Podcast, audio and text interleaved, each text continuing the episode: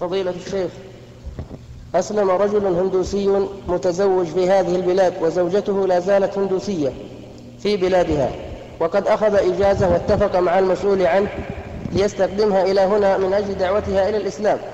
فهل يجوز له أن يقضي وطره منها أثناء إجازته دون إخبارها بإسلامه؟ افتونا أثابكم الله. أين أين هذا الرجل؟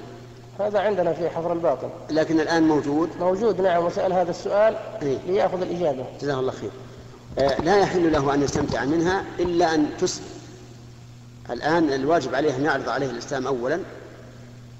فإن أسلمت فهي, فهي زوجته. وإن لم تسلم فليست زوجة له.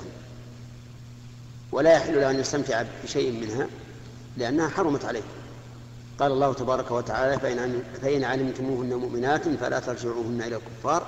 لا هن حل لهم ولا هم يحلون لهن يا شيخ يقول له أخبرها فجأة ممكن تموت أو كذا يعني. ما أعتقد أنها تموت. لا يخبرها فجأة. نعم. ينتظر. أو لا, لا يقربها يعني بمعنى لا يباشرها ويستمتع بها. ثم بعد ذلك يتحدث معها في الإسلام وفي محاسن الإسلام. وفي بلاد الإسلام ورغبها شيئا فشيئا. نعم.